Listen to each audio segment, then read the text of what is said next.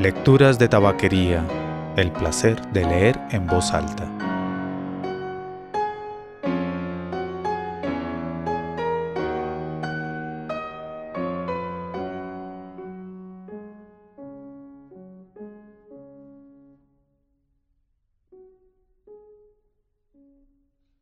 Soy Mauricio Duque Arrubla. Usted escucha lecturas de tabaquería.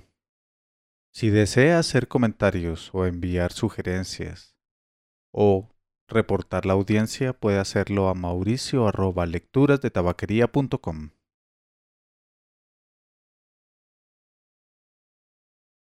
Judas en Flor, de Catherine Ann Porter. Brayoni está sentado en el borde de una silla de respaldo recto, pequeñísima para él y le canta a Laura con una sedosa pero lúgubre voz. Laura ha empezado a encontrar excusas para eludir su propia casa hasta el último momento posible, porque Brajoni está allí casi cada noche. No importa lo tarde que sea, él estará allí sentado, con una hosca y expectante expresión, tironeando de su propio cuello amarillo y rizado, rasgando las cuerdas de su guitarra, gruñendo una melodía entre dientes. Lupe, la criada india, recibe a Laura en la puerta y con un esbozo de mirada que se dirige a la habitación de arriba, dice Él está esperando. Laura desea acostarse. Está cansada de las horquillas y del contacto de las largas mangas ajustadas, pero le dice ¿Tienes una nueva canción para mí esta noche? Si él dice que sí, ella le pide que la cante. Si dice que no, recuerda la que él prefiere y le pide que la cante otra vez. Lupe le acerca una taza de chocolate y un plato de arroz. Laura come en la mesa pequeña bajo la lámpara después de haber invitado a Bragioni, cuya respuesta es siempre la misma. Ya he comido, y además el chocolate espesa la voz. Laura contesta. Canta entonces y Brajoni se pone a cantar. Rasguea la guitarra con familiaridad como si acariciara una mascota y canta desafinando apasionadamente, llevando las notas altas a un prolongado chillido quejumbroso.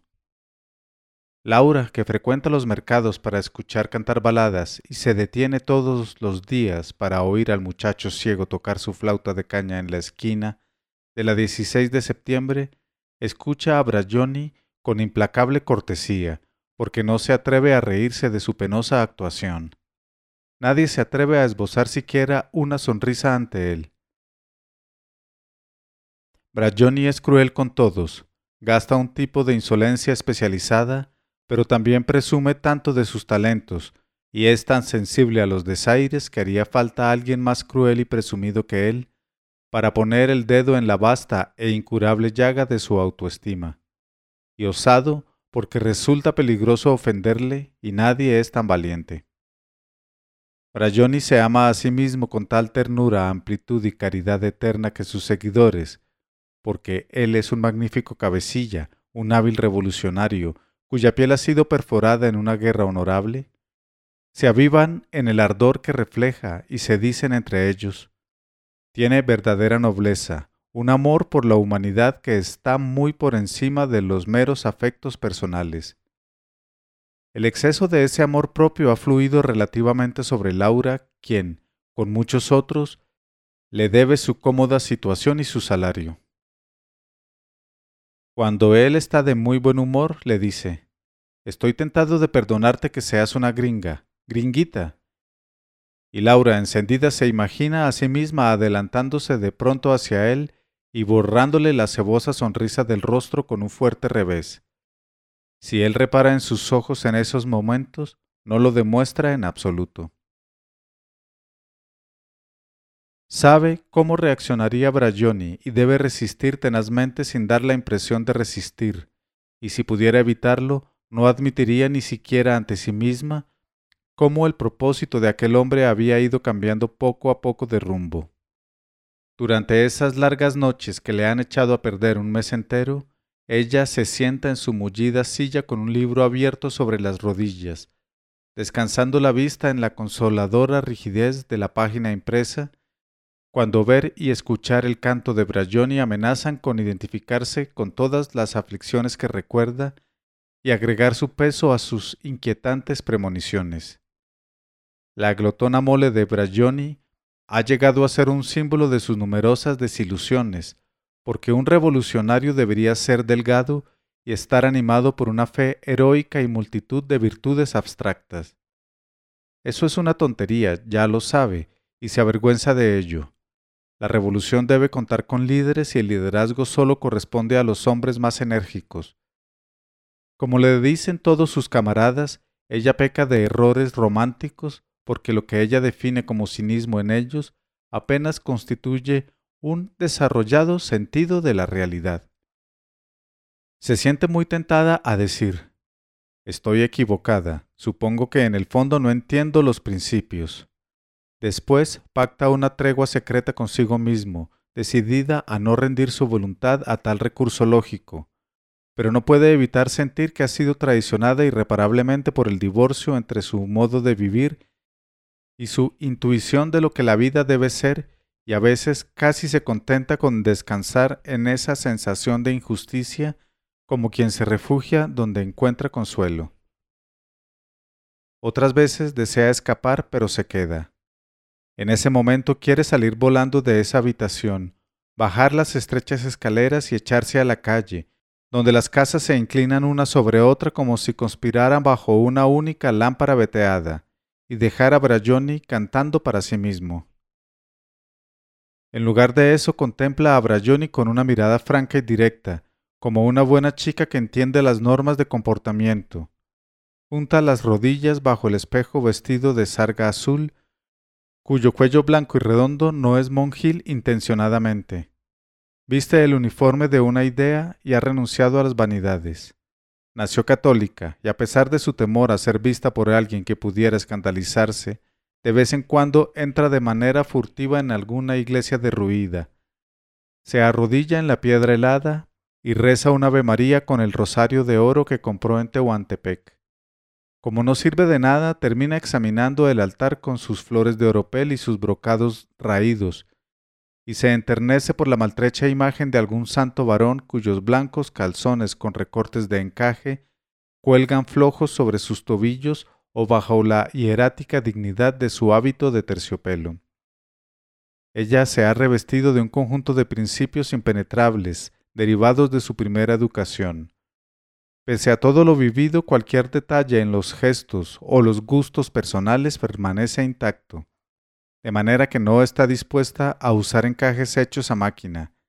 Esa es su herejía privada, porque en su agrupación la máquina es sagrada y será la salvación de los trabajadores. Adora el fino encaje y en su cuello luce un delgado reborde de tela de araña acanalada, exactamente igual a los veinte que tiene envueltos en papel de seda azul sobre el cajón superior de su cómoda.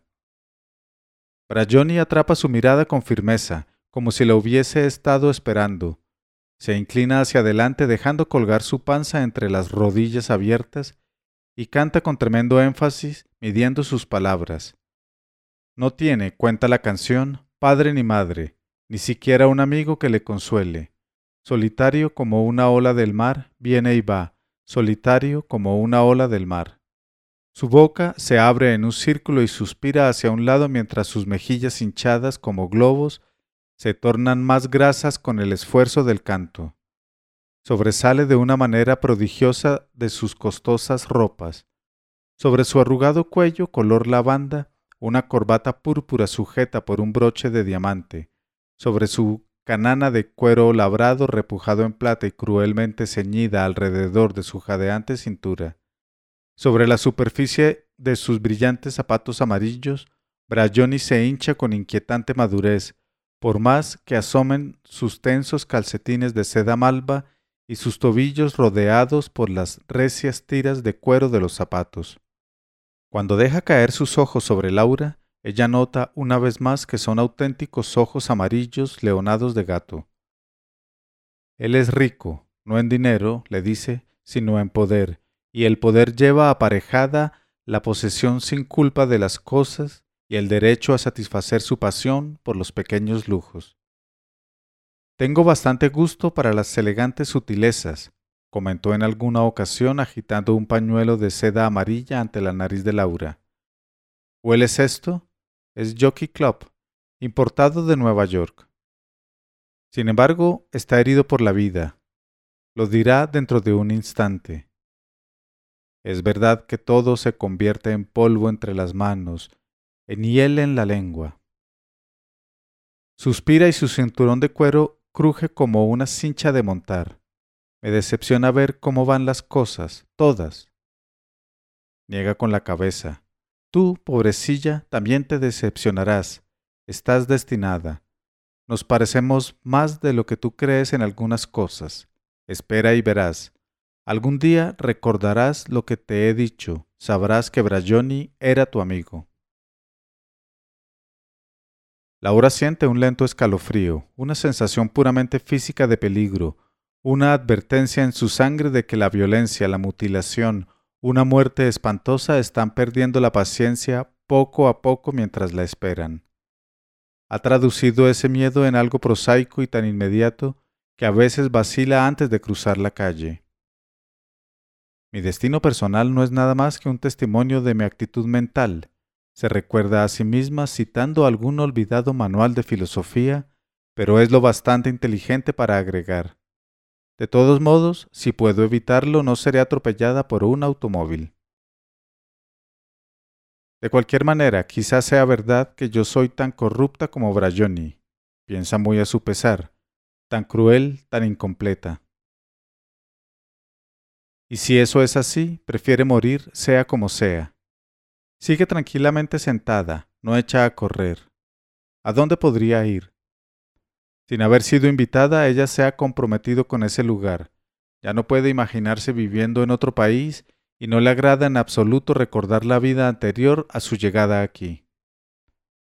¿Cuál es exactamente la naturaleza de esa devoción, sus verdaderos motivos y cuáles son sus obligaciones? Laura no puede determinarlo. Pasa parte de sus días en Xochimilco, muy cerca, enseñando a los niños indios a decir en inglés el gato está sobre el felpudo. Cuando aparece en el aula se agolpan a su alrededor con sonrisas en sus sabios rostros inocentes de color arcilla, gritando Buenos días, maestra, con voces inmaculadas, haciendo de su pupitre un fresco jardín de flores todos los días. En su tiempo libre acude a reuniones sindicales y escucha a personas muy destacadas y activas discutir sobre tácticas, métodos y política interior.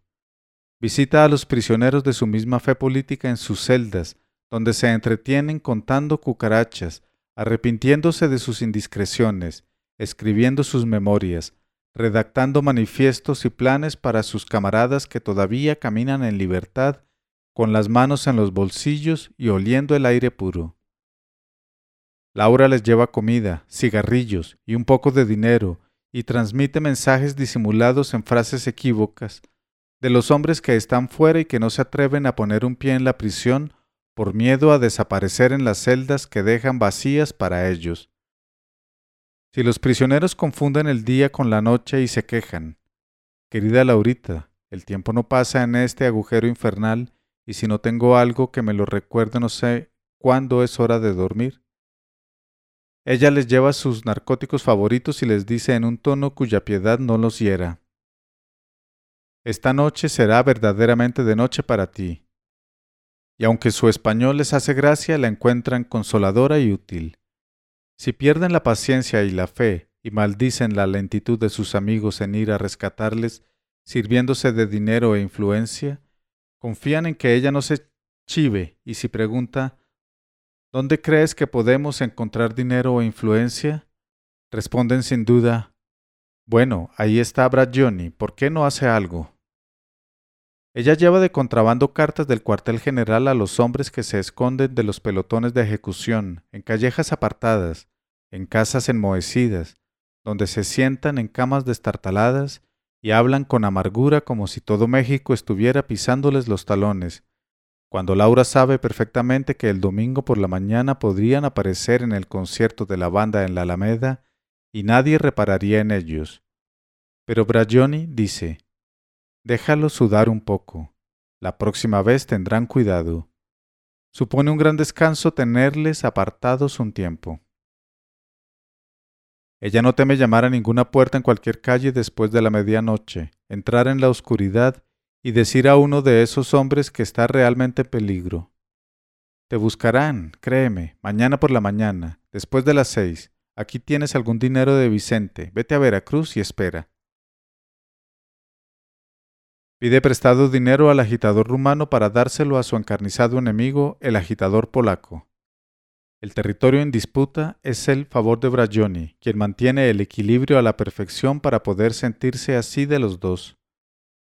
El agitador polaco habla a Laura de amor sobre las mesas de los cafés donde se citan, esperando hacer explotar lo que cree la secreta querencia de la joven por él, y le da información falsa que le pide que repita como la solemne verdad a ciertas personas.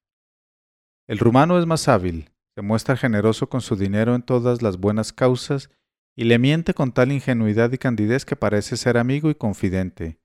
Ella nunca repite nada de lo que le dicen. Brayoni nunca hace preguntas. Tiene otros medios para descubrir lo que desea saber sobre ellos. Nadie la toca, pero todos alaban sus ojos grises y su suave y redondeado labio inferior, que aunque siempre mantiene serio y casi siempre esté firmemente cerrado, promete placeres y no comprenden por qué vive en México. Ella va de aquí para allá haciendo recados. Sus cejas delatan su perplejidad, cargada con su carpeta de dibujos y partituras y trabajos escolares. Ningún bailarín baila mejor que Camina Laura, e inspira algunos ardores divertidos e inesperados que apenas despiertan breves habladurías porque no terminan en nada. Durante un paseo a caballo cerca de Cuernavaca, un joven capitán que había sido soldado en el ejército de Zapata intentó expresarle su deseo con la noble simplicidad que corresponde a un rudo héroe popular, pero quería hacerlo con delicadeza, pues él era delicado.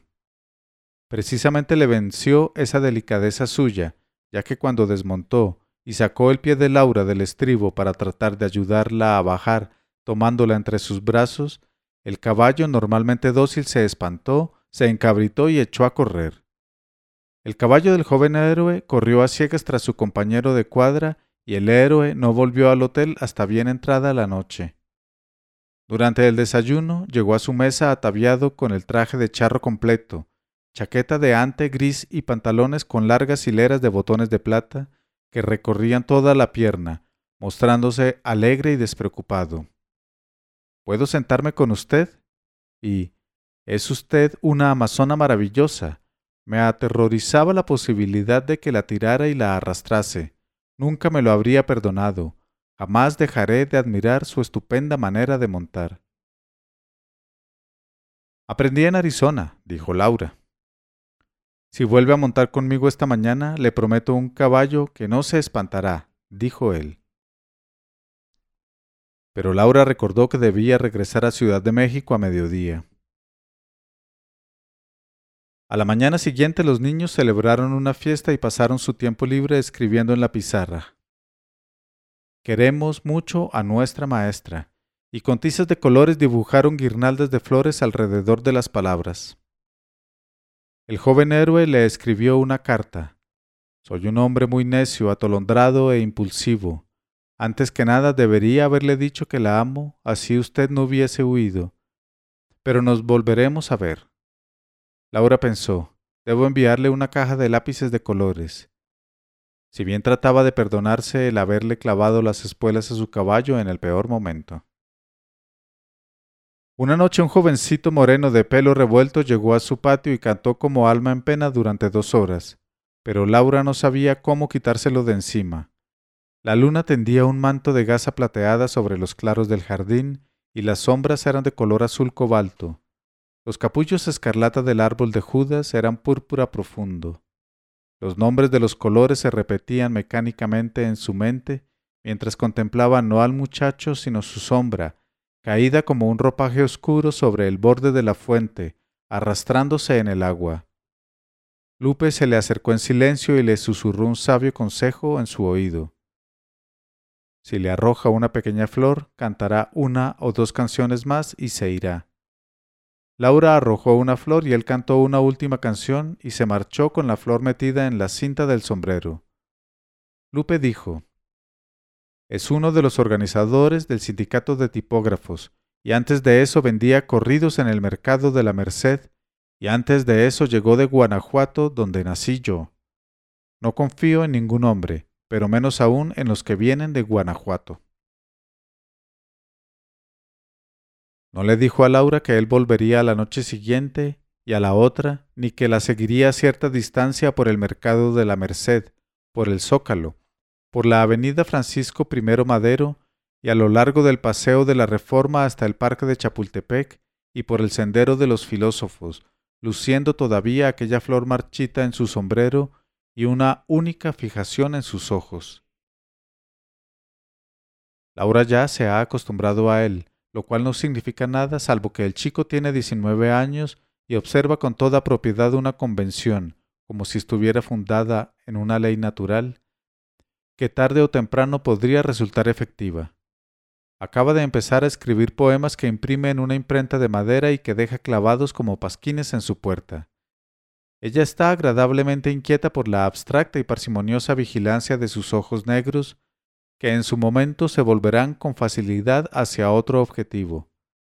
Se dice a sí misma que arrojarle la flor fue un error, porque ella tiene veintidós años y sabe más de la vida, pero se niega a lamentarlo y se convence de que negarse a dejarse llevar por los factores extremos tal como ocurren es una prueba de que está dominando la actitud estoica que se esfuerza por cultivar para evitar caer en ese desastre que tanto teme que no puede ni nombrarlo.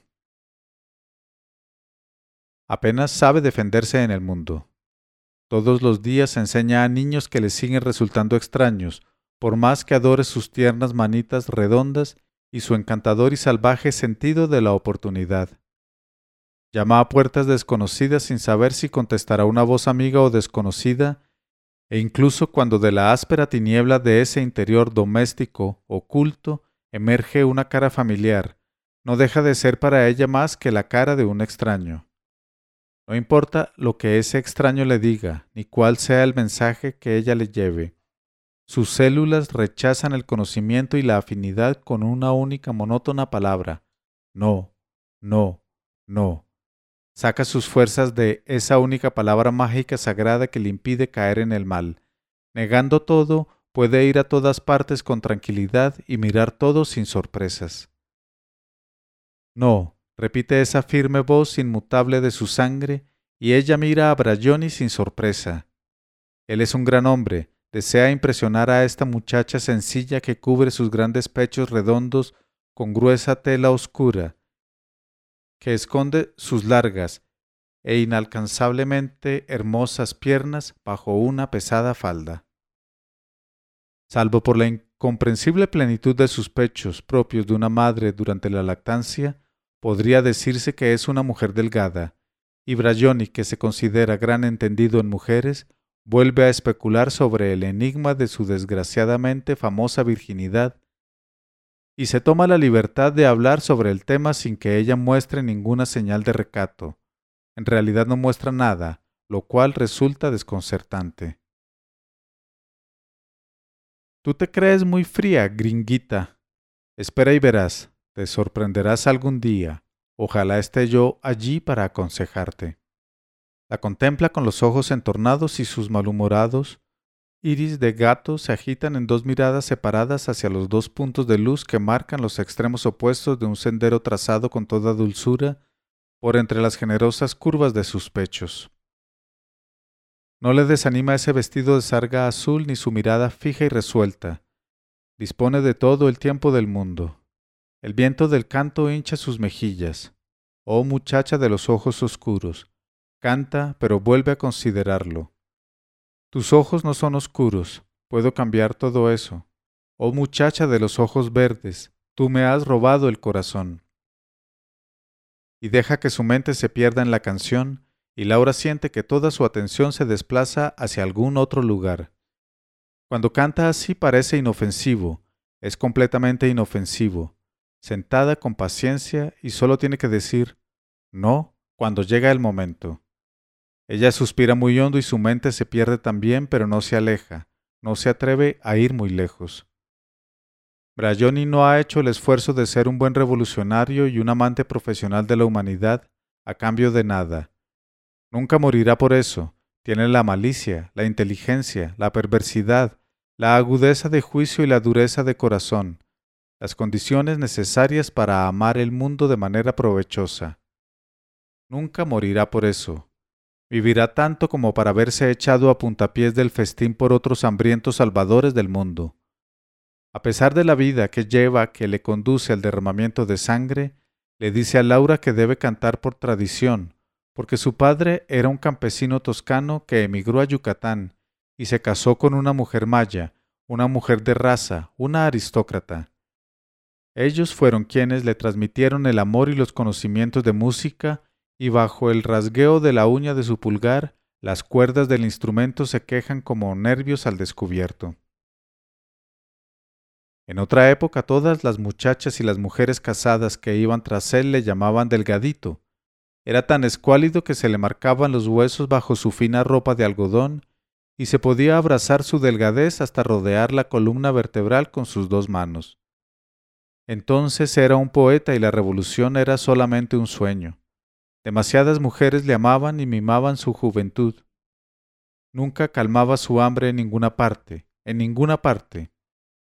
Ahora es un líder para muchos hombres, hombres taimados que murmuran en su oído, hombres hambrientos que esperan durante horas ante su despacho para cruzar solo una palabra con él, hombres demacrados con rostros salvajes que le salen al paso en la puerta de la calle con un tímido Camarada, déjame decirte, y le echan el fétido aliento de sus estómagos vacíos en la cara. Siempre es comprensivo, les da puñados de calderilla de su propio bolsillo y les promete trabajo. Habrá manifestaciones, deben unirse a los sindicatos y asistir a las reuniones, sobre todo deben estar alerta por los espías. Están más cerca de él que sus propios hermanos, sin ellos no puede hacer nada. Hasta mañana, camarada. Hasta mañana. Son estúpidos, son haraganes, son traicioneros, me cortarían el cuello por nada, le dice a Laura. Se alimenta muy bien y bebe en abundancia. Alquila un automóvil y va al paseo los domingos por la mañana. Disfruta de un plácido sueño en una cama mullida junto a una esposa que no se atreve a molestarle y se sienta mirando sus huesos con mullidas olas de grasa, cantándole a Laura, que conoce y piensa esas cosas sobre él. Cuando tenía quince años intentó ahogarse porque amaba a una muchacha, su primer amor, y ella se rió de él. Mil mujeres lo han pagado, y su boquita rígida se tuerce en sus comisuras. Ahora se perfuma el pelo con Jockey Club y le confiesa a Laura, cualquier mujer me vale en la oscuridad, me gustan todas. A su esposa, aunque organiza sindicatos entre las muchachas empleadas en las fábricas de cigarrillos, se suma a los piquetes y hasta habla en reuniones por la noche, no se le puede hacer comprender las ventajas de la verdadera libertad. Le digo que debo tener mi libertad, así de claro. No entiende mi punto de vista. Laura ha oído eso muchas veces. Brayoni rasguea la guitarra y medita. Ella es una mujer virtuosa por instinto, oro puro, de eso no hay duda, si no fuera virtuosa la encerraría y ella lo sabe. Su mujer, que trabaja duro para mejorar las condiciones de las muchachas empleadas en la fábrica, pasa parte de su tiempo libre tirada en el suelo, lamentando que haya tantas mujeres en el mundo y un solo marido para ella, que nunca sabe dónde ni cuándo buscarle. Él le dijo, Si no te limitas a llorar en mi ausencia, tendré que marcharme para siempre. Aquel día se marchó y alquiló una habitación en el Hotel Madrid. Y precisamente ese mes de separación por bien de los más altos principios es lo que ha afligido no solo a la señora Brayoni, cuyo sentido de la realidad no admite crítica alguna, sino también a Laura, que se siente hundida en una pesadilla. Esta noche, Laura envidia a la señora Brayoni, que está sola y puede llorar cuanto quiera por un mal concreto. Laura acaba de volver de una visita a la prisión y está esperando el día con una ansiedad amarga, como si el mañana pudiera no llegar y el tiempo pudiera pararse justo en ese momento, ella inmovilizada, Brayoni cantando por siempre jamás y el cadáver de Eugenio por descubrir por la guardia. Brayoni dice, ¿te vas a dormir? Casi antes de que ella pueda negar con la cabeza, empieza a hablarle de los disturbios que habrá el primero de mayo en Morelia, porque los católicos harán un festival en honor de la Virgen bendita y los socialistas honran a sus mártires ese mismo día. Habrá dos procesiones distintas que partirán una de cada extremo de la ciudad y que marcharán hasta encontrarse. El resto depende. Le pide que le engracie y le cargue las pistolas. Se levanta, se desabrocha la canana y la coloca sobre las rodillas de ella. Los cartuchos resbalan del paño empapado en aceite y él vuelve a decir que no entiende por qué trabaja tanto por el ideal revolucionario, a menos que esté enamorada de algún hombre que luche por alcanzarlo. ¿No estás enamorada de alguien? No, dice Laura. ¿Y nadie está enamorado de ti? No. Pues eso es por tu culpa. Ninguna mujer necesita pedir caridad. Además, ¿qué te pasa? Hasta la mendiga sin piernas de la Alameda tiene un amante que le es fiel. ¿Lo sabías? Laura observa el cañón de la pistola y no dice nada, pero un largo y lento desfallecimiento crece y remite dentro de ella. Johnny curva sus gruesos dedos sobre la garganta de la guitarra, modera delicadamente su música y cuando vuelve a oírle, parece haberla olvidado, y está hablando con la voz hipnótica que emplea cuando se dirige, en habitaciones pequeñas, a una multitud atenta y apretada. Algún día este mundo que parece tan sosegado y eterno, entre las orillas de todos los mares, no será más que una maraña de trincheras abiertas, de muros derrumbados y cuerpos despedazados.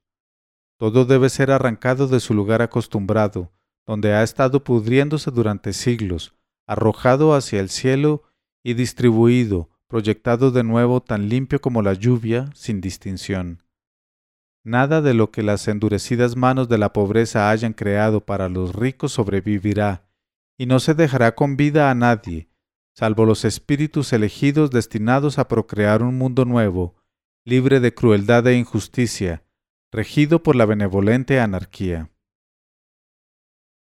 Las pistolas son buenas, me encantan. Los cañones son aún mejores, pero al final solo confío en la buena dinamita. Concluye y acaricia la pistola que ella sostiene. Una vez soñé que en caso de que esta ciudad ofreciera resistencia al general Ortiz, la destruiría pero cayó en sus manos como una pera madura. Le desasosiegan sus propias palabras, se levanta y se queda esperando. Laura le tiende el cinturón. Póntelo y ve a matar a quien sea en Morelia y serás más feliz, dice con suavidad. La presencia de la muerte en la habitación la hace audaz. Hoy he encontrado a Eugenio totalmente ido.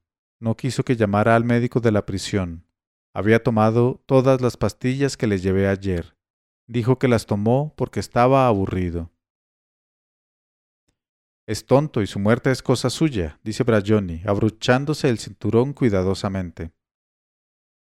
Le dije que si hubiese esperado solo un poco más, tú habrías conseguido liberarle, dice Laura. Dijo que no quería esperar.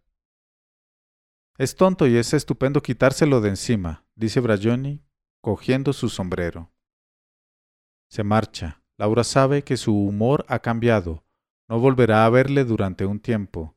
Le mandará decir algo cuando la necesite para hacer recados en calles desconocidas, hablar con los extraños rostros que aparecerán como máscaras de arcilla con la capacidad humana del habla, murmurando su agradecimiento a Brayoni por su ayuda. Ahora que ella es libre, piensa, debo huir antes de que pase esta oportunidad pero no se va. Briajoni entra en su propia casa donde durante un mes su mujer ha pasado muchas horas llorando todas las noches y enredándose el cabello sobre la almohada. Ahora está llorando y llora todavía más al verle a él, la causa de todas sus penas. Él echa una mirada a la habitación. Nada ha cambiado. Los olores son agradables y familiares. Conoce bien a la mujer que se le aproxima sin más reproche que la pena en el rostro. Eres tan buena, por favor, no llores más, querida criatura, le dice Brayoni con ternura. ¿Estás cansado, ángel mío? Siéntate aquí y te lavaré los pies, contesta ella. Lleva un bol de agua y arrodillada desata los cordones de sus zapatos, y cuando desde el suelo alza sus ojos tristes bajo sus pestañas ennegrecidas, él lo lamenta todo y estalla en lágrimas. Ah, sí, tengo hambre, estoy cansado, comamos algo juntos, dice entre sollozos. Su mujer reclina la cabeza en su brazo y dice, Perdóname. Y esta vez él se refresca en la solemne e interminable lluvia de las lágrimas de ella. Laura se quita el vestido de sarga, se pone un camisón de lino blanco y se va a la cama. Vuelve la cabeza ligeramente hacia un lado y yaciendo inmóvil se acuerda de que es hora de dormir. Los números golpean en su cerebro como pequeños relojes. Puertas silenciosas se cierran solas a su alrededor. Si duermes, no debes recordar nada. Los niños dirán mañana buenos días, maestra. Los pobres prisioneros todos los días llevan flores a su carcelera. Uno, dos, tres, cuatro, cinco. Es monstruoso confundir amor con revolución, noche con día, vida con muerte. Ah, Eugenio. La campanada de la medianoche es una señal. ¿Pero qué significa? Levántate, Laura, y sígueme. Sal de tu sueño, de tu cama, de esta casa extraña. ¿Qué estás haciendo en esta casa? Sin una palabra, sin miedo, se levantó y buscó la mano de Eugenio, pero él la eludió con una cínica y taimada sonrisa y se alejó. Hay mucho más, ya verás. Asesina, dijo, sígueme. Te mostraré un país nuevo, pero está lejos y debemos apresurarnos. No, dijo Laura, no a menos que tomes mi mano, y se cogió primero de la baranda de la escalera, luego de la más alta rama del árbol de Judas, que se inclinó lentamente y la depositó en tierra, después a la saliente rocosa de un acantilado, y luego a la mellada ola de un mar que no era agua sino un desierto de piedras desmenuzadas. ¿A dónde me llevas? preguntó maravillada pero sin miedo. A la muerte. Hay un largo camino y debemos apresurarnos, dijo Eugenio. No, contestó Laura, no, a menos que tomes mi mano. Entonces come estas flores, pobre prisionera, dijo Eugenio con voz piadosa. Toma y come, y del árbol de Judas arrancó las cálidas flores sangrantes y se las acercó a los labios.